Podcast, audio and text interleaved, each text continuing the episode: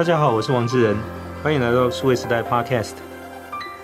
有一个词叫金融科技 （FinTech），其实在过去这四五年当中，我想听众朋友，如果你是数位时代忠实读者，不管在我们的杂志网站，其实有很多的介绍，包含我们在活动里面，其实也有几次的讲题跟座谈是跟这个有关。但是实际上，这个领域在台湾又属于是发展比较迟缓的、比较慢的。那到底怎么回事？那在这期节目里面，我们就要好好来聊一下这个话题哦。那很高兴我们请到的来宾是台湾的 AI 金融科技协会理事长姚木川到我们节目现场来。木川兄你好，哎，你好，志仁兄好。那因为我自己的印象是说，我们大概五六年前我们在介绍一些新的概念里面，包含像 FinTech、MarTech 等等等，有一堆跟科技结合的叫各种 Tech 的哦。但是大概五年下来。现在 MarTech 其实一飞冲天哦，就是已经是非常蓬勃了，对。但是 FinTech 好像还在留在原地。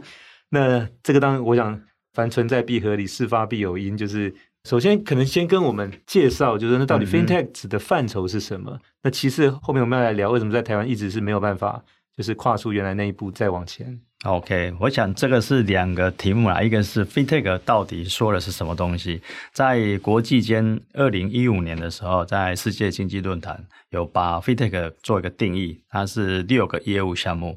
那第一个是叫支付，那第二个是保险，第三个是存贷。存款跟贷款，那第四个是众筹，那第五个呢是那个市场资讯的服务提供平台，那第六个它就是大家耳熟能详的理财机器人，哦，所以它是有一个世界定义之之所在啦。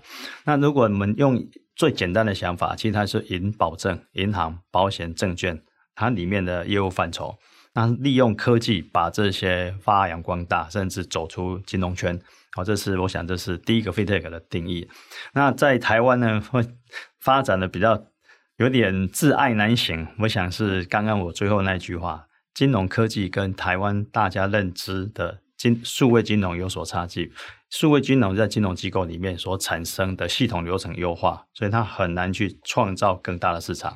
可是金融科技是应该把金融服务透过新的技术 deliver 到产业或民间，所以它市场会不断的扩大，甚至在国际间相同的 API 规格，它是可以串接起来，所以可以走上国际。我想是刚刚志仁兄讲的是这两个问题嘛？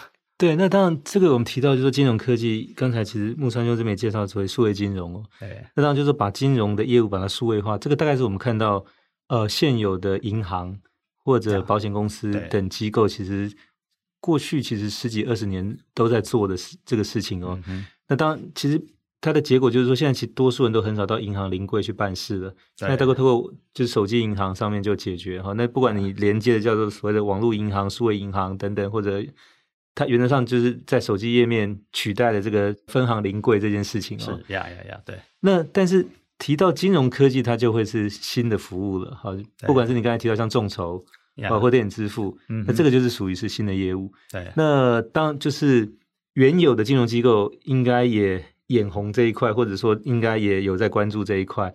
但是从国外的经验来看，就更多其实会新创公司的机会哦。嗯。所以 FinTech 其实。在印象当中，它一直跟 startup 就新创公司是结合在一起的。那但是几年过去，台湾也有陆续出现一些新创公司，但是比较没有好像现在成为气候的。对，那当然就原有的金融机构也大概持续有投入一些心力或者资源在在发展或者关注这一块，但是现在好像也还没有哪一家是大家认为说他在这这个部分做得好或者领先，或者说已经是一个相对来讲是一个可能成为典范的哦。的原因是什么呢？我想这个几个构面了哈，然后第一个应该是源自于台湾，或许是主管机关金管会它的理念概念比较保守一点，那它辖下的金融机构也相形之下更为保守。那第二个是在于使用构面的问题，当它的所有 take 是在它的金融体系内使用的话，那它只会变成流程的优化，它没有办法创造更大的市场。可是国际间呢，譬如说支付这个工具，它是可以跨国去使用，可是在台湾呢，支付却没有办法跨国。那这个也影响到的是，第一个当然大家最经常说的法规问题。那第二个间接的，当法规它没有很明确往那个方向去推动，那金融机构也好，产业间也好，它就没办法去连结或者是共同往前迈进，那它就会把市场就越做越小。那相形之下，就很多的企业，他就没办法运用金融的这样子的资源，再去把 FinTech 的效益发发挥出来。是，那当然很多牵涉科技创新，特别是跟新创公司有关，大家都是比较重视所谓破坏式创新哦。呀呀呀！那这个在其他领域里面，你比如说像是在电脑、手机、AI 是对的，但你把它放到金融业来，你要搞破坏式创新，可能本身就先被主管机关把你破坏掉，就是因为金融行业相对还是一个比较保守，因为它有很多的。规定，因为你毕竟是要管人家的钱，yeah, 所以你要很小心哦。那这边就要先聊到木川兄你的经历，因为你是从传统金融的背景出来，嗯、然后再跨到这个所谓数位金融或者现在金融科技领域的，来看这件事情为什么？呃，法规的问题我们待会再谈哈。先从行业的一些可能大家的做事习惯、思考方式或者可能传统等等，就是为什么它让这件事情的发展是这么的慢？哦，这个我想那个志远兄点到一个最重要的问题哦。那为什么一样是破坏式的创新，在金融体系内它没办法成型？第一个是台湾的金融法规，它的是正面表列，当在法规上没有载明可以去做的，它就不能做。那第二个呢，是在我们主管机关他的立场说，那你各金融机构可以自行去研发，自行去制定自己要做的生意。可是相对你就要送成主管机关同意嘛？那这一个部分呢，在台湾因为过往没有这样子的理念、理想，或或这样技术，那在体制内的人就没办法去想出新的东西，也就没办法产产出新的成果。那就这两个问题就卡住了，全部卡死了金融科技发展。尤其这三年疫情期间，年轻人进去金融机构，离职率至少都四十到六十不胜起跳。那变成说，大家抱着一个刚刚志仁兄讲的可能破坏式的野野心啊，或者是一个企图心，可是进去之后做的事情，其实是跟传统金融原来做的是一样的，哦，这导导致了他的美美意或原来想要做的事情没有办法进一步，哦，这个是我们现在台湾的数位金融遇到的障碍问题。这样的一个差异不止在金融科技这个领域了哈。其实，在很多方面，就即便我们在媒体行业也都碰到的哈。Yeah, yeah. 所以现在真的不得不改，否则你会碰到问题是说，可能年轻人可能连履历表都不愿意投过来哦。那何况是说，就算进来，可能那个流动力也会也会很高对但再回来就是说，那同样，其实，在金融科技这块，其实也。刚开始五六年前，甚至最近这几年，其实陆续还是有一些新创公司出来哈。Yeah. 那你一开始介绍那六六项业务，比如包括像众筹哈，嗯嗯嗯，那就是说电子支付，对这个大概是大家比较常看到的哈。那其他包含就是说像这个呃所谓的理财这些，那呃其实也还是还是陆续有，但是为什么没有办法就是能够做大？特别是说我们现在光看电子支付，台湾这个业者。其实都已经，我想大概很少人能够全部全部讲讲出来，因为实在是太多家了。哎，二十七家。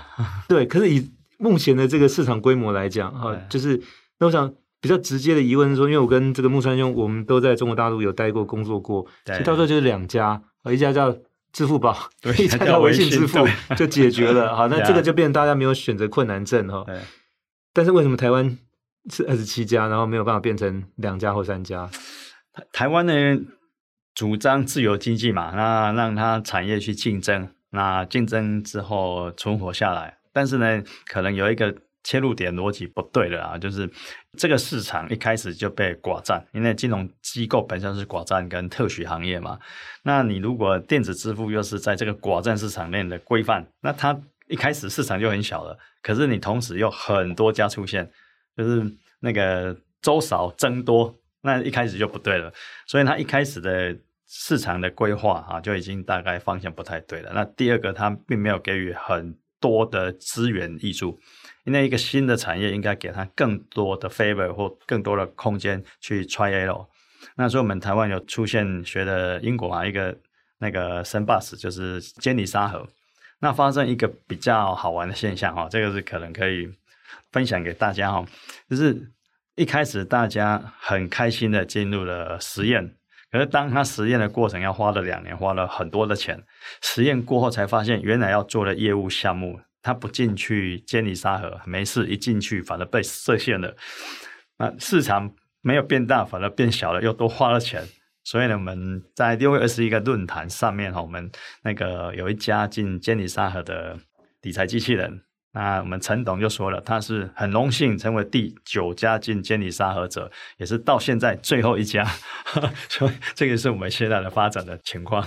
对，但但这个刚才提到一个说，可能是不是业务划分也太细哈，就变成细分市场，可能对大家就比较没有经营的欲望，因为如果规模就就就这么小，因为对，我想包含我在内，大概也有蛮多的一般的朋友会有这个疑问，以台湾的这个所谓的。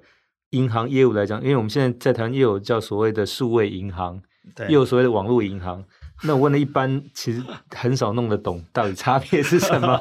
对，但是我后来弄懂是说，数位银行它其实可以成立实体的分行的，但网络银行是不行的。对，差别就是这个。对，那我说为什么需要有两类的这种就是业者去经营？其实它可能百分之九十九点九九九的业务是重叠的。没错，没错。所以应该是。FinTech 它原始精神是破坏式啊，那破坏式就是说把原来的业务项目架构利用科技的方式让它改变了。那改变重点是要，哎，用比较 aggressive 的说法是掠夺市场，把那个市场做大。但是呢，我们是让破坏式的在局限里面又更局限，那看破坏就没意义了。哦，那就像刚智仁兄讲的，啊，网络银行、数位银行，大家搞不太清楚是什么东西，其实。事实上都是一样的事情，因为在框架里面做事情。对，那所以就是说，一方面是当然是业务的过度细分造成的过度的竞争，它其实从自由市场经济来讲，这不见得是个好事，反而是很多的这个不效率的。没错。那当另外一方面，我们要谈到就是监管的部分哈。嗯。那当然，这个我想是比较多的业者大概现在都有的，就是说，一个是过度监管，一个是法规滞后哈。是。那实际上可能在这个方面。的情况大概是怎么样？因为在台湾的法规真的多如牛毛，那不仅仅是金管会的法规啊，那因为台湾金融科技还不是一个行业，也没有一个行业代码，也没有税法，所以他把它视为是一家企业，就像一个科技公司一样。他如何提供服务去串接金融？那在法规上，在金管会金融法规是没有这个东西的，所以呢就出现那个金融科技条例。那这个条例呢，又是适用给金融机构。那金融机构四个字其实叫持牌，就是要跟金管会申请的牌照。那金融科技业者呢，一旦持牌又进入金融体系内，所以他就等于是金融机构，可是他又只能做单一项目，所以他当然就很难很难存活。那第二个是原来的传统金融机构，除了金管会的法规之外，各金融机构银行有自己内部的规定，那就等于是束缚之下再加束缚。所以等于是让自己作茧自缚，那就没办法发展了。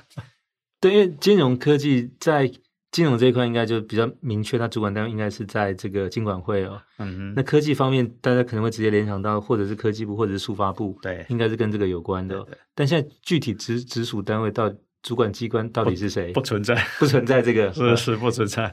那因为我我们协会也刚好最近荣幸的跟数发部啊、产业署，或者是跟。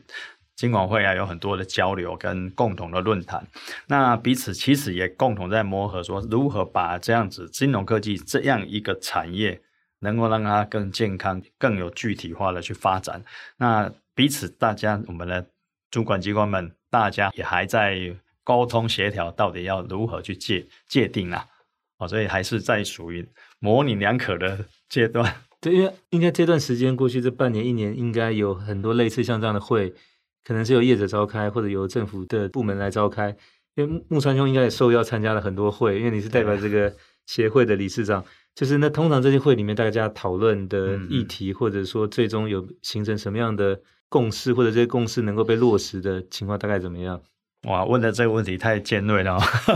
这个我想是应该是在于科技端的应用到金融。目前金融机构确实是还是有缓慢的啦。那科技的发展更快，可是当它触及到金融，那它就有纠结在一起。那我们最近的一个电子签章法的修法啊，预计是九月要送立院嘛。那我参加个应该不下三次吧，就是法规的调试。那我想他们界定很很清楚的，就是数发部管的是虚拟世界，那金管会它管的是金融所有的范畴。可是，一旦要从实体的金融要跨到虚拟的时候，这时候我们的金管会的在科技上就需要数发部的支持。可是数发部在这方面呢，对金融又不熟悉，那我们就民间的就尽可能协助他们，可是呢，到目前还没有找到一个法源可以把它串起来，所以说只能借由民间的一些可能性的协作啊，但是事实上还是没有很具体的可以有一个连接点起来。对，因为当公部门只能依法行政，对对对对，对。当这个法不存在，其实也很难，那只能不断的开会讨论哈。那当另外一个就是说，那立法机构是不是能够跟上？那当立法机构也需要行政部门把这个法案送过去。审查通过才可以哦。对对，对。但我想，整个数位科技的发展确实超过我们过去很多的习惯做事的方式跟理解。那这个其实是需要加快，特别说现在有的 AI 技术，又让这个数位科技的这个速度有可能又乘以不只是两三倍，是乘以十倍哈。所以它很多新的应用会产生，远远超前于现在这个整个法规哈。没错，对。那台湾还是毕竟是一个依法行政的地方，所以就是整个法规的这个加速的提出。让不管是业者或者是主管机关能够有一个可以依循的，这个还是非常的重要哦。对。但是那件事情我们也清楚，就是它不会在半年一年，台湾就引起一个没有一个大的改变哦。所以就说业者是喜欢这个破坏式创新，但是也希望就是说不要因为主管机关跟法条这边的延后产生了。不是破坏式创新，而是变成破坏创新 的这样的一个 的情况啊。对，破坏那所以，当我们回到就是说市场跟业者这边来，就是那现在有没有什么样的在金融科技的应用领域？好、嗯，那当然过去大家比较熟悉，像比如说众筹，像电子支付。那现在木川先生所看到，就那在金融科技领域，接下来有哪些的应用的发展？嗯，会是让大家比较短期能够看到会有感的。哦，那我想刚好最近我们的检察官单位有一个叫那个建青检改会，那他们提出一个蛮不错的议题，他们在跟监管会啊，还有各数发部门的那个行政主管机关说，为什么不学学那个虚拟货币业者的一个持证自拍去确认身份？那我们把这个话题放在那个诈欺，刚就刚刚说的诈骗的诈骗的这样。嗯最主要诈骗哦，有几个点，我们必须要去防堵，或者是去追踪，或要去在法律上追索。就是第一个，身份认证是否实名？啊，就是在网络世界，大家看的是 IP 或 ID 嘛，或 address 嘛，可他没办法去追溯到人，这是第一个。第二个，在应用金融工具哦，有个叫虚拟账号，里面是没有实名的。那这个实当检调单位抓到的时候，他不知道是谁，看到钱那都来不及了，这人不见了。啊，所以呢，为什么我们的检调单位说金管会要负责任？那钱不见了怎么办？找不到钱了，那更糟糕是找不到人。那每次被抓到的就现行犯的车手两万块，而事实上被诈骗了两亿。好像这一种情况，其实第一个就是让在实体世界跟虚拟世界如何把数位身份串接起来，然后再再协跟我们的电子签章法在网络世界的这些凭证去把它做连接。那这样子的方式就可以把虚实的身份连接起来，应该可以有效的去杜绝掉诈骗，同时也让金融科技的发展可以虚实结合起来，市场这样就变大了。对，那刚才你提到有两块，一块是说现在这个所谓虚拟货币、加密货币的发展，就是我们称为所谓一般的去中心化金融 DeFi 的部分，对，其实也在金融科技的范畴。没错，对。那当因为过去这几年，因为整个比特币、以太币等等或者 NFT 的这个投资，那整个市场很热，当然这个里面。起伏也很高低，其实非常剧烈哦。那当也有不少的这个投资者，特别在台湾，其实可能在这过程里面，你除了这个，就当这个波动剧烈，这个受益或受害之外，其实像去年十一月发生这个像就交易所的 FTX 的这个事件，其实在台湾也造成大概预估应该有三十，大概有三十到五十亿台币的一个损失哦。大概可能有超过嗯，统计大概应该是五到十万的这个用户有受害哦。对，但到最后是求偿无门的，因为 FTX 在台湾没有任何一个办公室注册资产在这边可以被扣押去处分的。那类似像这样的事情，当然就说呃，主管机关应该要更快、更呃，就是动作更迅速去去解决。但是另外一个就变成你刚才提到像这个所谓电子签章，嗯，跟这个数数位身份识别，对。这个其实又是两个概念哦，能不能解释一下？因为其实我也没有懂这个到底是紫色是什么。对，这个我想我们这样子定义好了，就是电子电子签章是在大概二十年前，啊，那因因网络兴起嘛，那台湾去推出一个电子签章法。那电子签章呢，顾名思义就是用电子化的方式，那这个方式呢，可以是凭证，也可以是那个某些网络上所认可的，就我们现在可以用自然人凭证插卡连到电脑上面去。呀呀呀，没错。嗯、那刚刚那个智能兄讲到说，用自然人凭证插卡连到网络上，那就是因为在没有智慧型手机还没有电信发达之前的这样一个工具，所以那我们电子签章法二十年来就没修。对，所以大家继续用那个自然人凭证去插，其实这个是一个很落后的做法。这个这个不仅落后，而是使用。频率跟使用者非常少，所以它等同不存在。那所以这是第一个叫电子签章。对，因为以后越来越多的电脑不会有 USB 接卡，所以是有点麻烦。你甚甚至我也经常在公开场合也跟各政府单位反映一个事啊，就是说我们现在的插卡机啊，大多数都是非台湾制的。那我们是不是要考虑到治安传输的问题啊？这个也是一个很大的盲点。那第二个到数位身份认证。这几个字就很特殊了。数位身份，它是否是应该要跟法定的身份要有所连接？好，那这一段，那也是刚刚我特别提的那个检改会提的一个议题，在司法单位认可那样子的方式，哎，可是我们的行政单位却没有这种方式给民众使用。那我们这种是一个很好玩的项目，很好玩的议题哦，就是。如果我们这么简单的做，没有行政法规，但在司法体系是成立的。可是呢，如果要依行政上法规，却没有这个法规，那我怎么去做这个事情？那这个就是等于是我们行政法的立法落后于司法的认定。那第二个是数位身份，再怎么去立出这样子的方案或方法？哦，这个是我们现在的重要议题。对，因为如果是牵涉这个司法，就是属于是在。司法院这个系统，那当然跟行政院是平行的。是的，那对。但当你牵涉这个身份识别，应该是跟户政有关，那就属于内政部的这个范畴哦。对对，所以就是那刚才提到，比如经管会、数发部、内政部，现在包括在法院这边，其他有很多的这些中间横向要连接的事情。这个我可以分享，刚好七月四号我们有一场是数位身份认证与电子签章法与金融服务。适用的法规啊，这有有提到一个很特别的点啊，就我们电子签章法，现在台湾的两家凭证公司，一家是中华电信，一家是台湾网络认证公司。那我们的参与那个座谈会，针对法规面呢，做了一些研议的。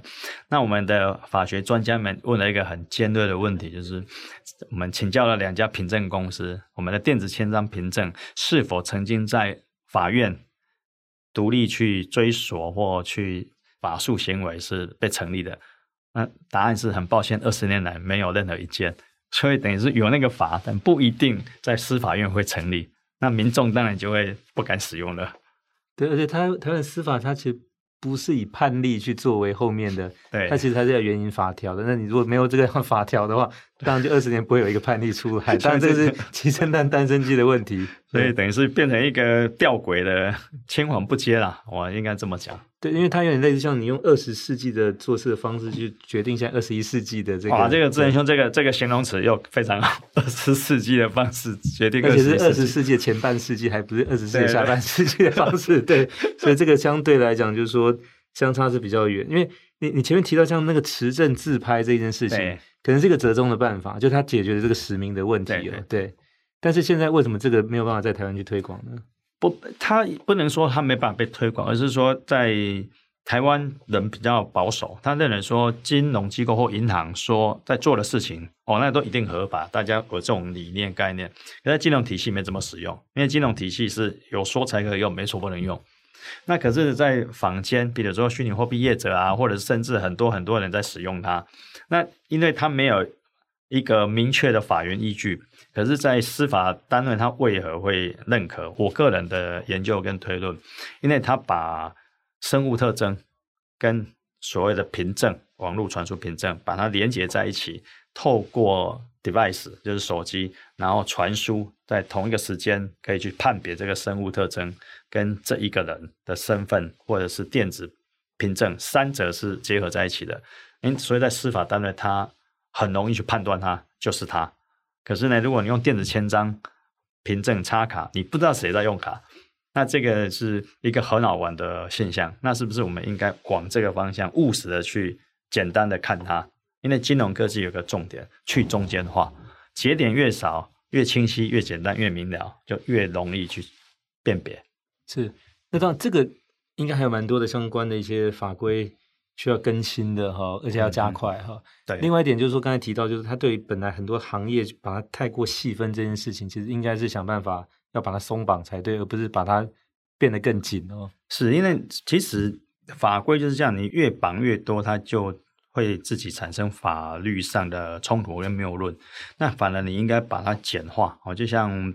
这个我就小小出卖一下我们那个台大杨月平教授说的，我们的电子签章法不修还好，修完他自己法学专家都看不懂了，那这样子，那一般民众更难理解哦，就以法学专家就已经看不懂了，那一般民众更难理解，那这样子的法它的价值跟适用性是不是还应该值得再去考虑？是，那到最后一个部分，我想请就是。来帮我们也分享一下，就是说，那现在台湾的这个金融科技的这个产业的领域，嗯嗯嗯的这个目前大概整个，比如说有哪些是比较可以值得期待，或者说现在可能发展相对比较好？其实我一直认为说，我们应该从银行的业务来切入。现在保险它本身的产品是就标准化了，所以它要变化跟创新不太容易啊。那那这是第一个。那第二个呢，在证券端其实。理财机器人也好啦，或者是那个自动交易，其实二三十年前美国就有了，不是已经其实很早就已经是金融科技化。像证交所，它本身这个撮合平台，它就是金融科技的。那在银行端的业务项目非常的多，非常的多。那第一个其实应该在 To B 哦，To B 这一块，或 B To B，其实它的生意是非商机非常多。那第二个是它可以让它容错，希望。奖励也好，把鼓励再提升奖励，那让金融机构愿意去投资，那投资很多金融科技业者。那第二个，台湾金融科技业者这五六年来，其实数百家应该开始做一些 merge。期指金管会长官也有这样的一样的理念，要推动一个台湾的金融科技创投基金来协助 merge。其实 merge 这一种动作也是一个有助于产业长大。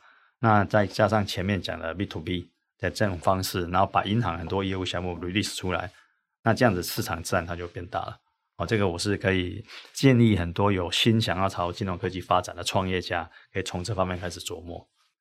那当然，其实我们现在其实也有一个领域叫所谓的法规科技 （regulation tech），我们叫所谓 regtech 这一块。那当然，regtech 跟一般想的不太一样，因为 RegTech 比较说你去帮忙整理可能这个国家现有的这些法规，所以其实是帮企业做合规 compliance 用的哦。Yeah. 但是有没有可能这个我们在法规科技的基础之上，能够再往前，就是说它形成一些可能对于该被管理或者说是在法条上面的一些相关，因为特别是现在如果有生成式 AI，对，可能其实要产生相关一些模拟或者这个出来的这个法律的条文，其实应该是比较快的哦。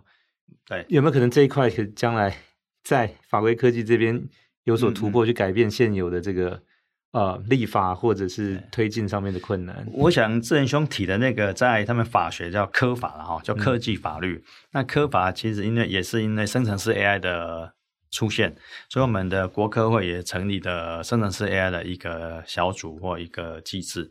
那金管会也预计九月要推出嘛。那在这里面比较具挑战性的是。生成式 AI，它的速度实在太快了。其实它就像刚我们前面讲，不是十倍，它可能是十乘十，不断的十乘十下去。那法律要制定出来，然后要再试法试用，可能的时间真的是有待期待哦。那可是在这前面，应该是可以给它容错的空间，让它比较 rough 的去试行、去运作。那在科技产业叫 POC 嘛，你可以给它很多的场域去容错。那容错其实有个最简单的比例原则，其实你在一定的比例内，你可以让它错误没关系。那其实我们回到我们刚前面讲的说，那个虚拟交易所导致很多民众的损失嘛。可是事实上，我们回过去看传统金融体系，股票让人人民损失其实更多哦，包括比如说之前有一些倒闭的公司，一损失几百亿。那这种角度哈，就也是诸立法员长官们，其实有些时候不用太过苛责，而是让他可以比较以正面的去看待它。过程可能损失三十亿，可能未来可能获得五百亿、一千亿，有造福社会大众的可能性啊。但是我想这个是在科法应该是朝这方面去构思会比较好一点。